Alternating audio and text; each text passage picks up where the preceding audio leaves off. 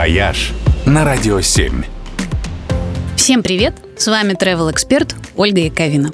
В пятницу, 8 декабря, мир отмечает Международный день художника.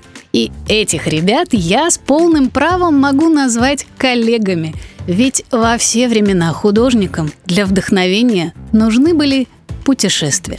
Многие известнейшие туристические направления и маршруты возникли и получили мировую известность именно благодаря тому, что туда ездили художники.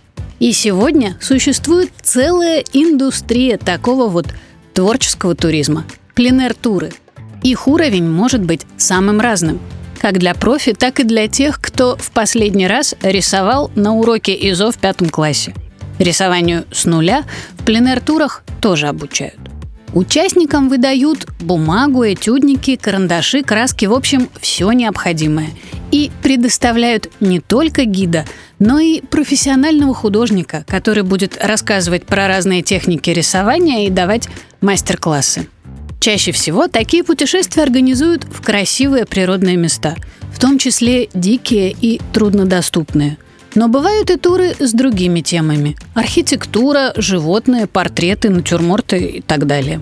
А варианты с локациями и продолжительностью разнятся от выезда на электричке за город до двухнедельного похода по Алтаю.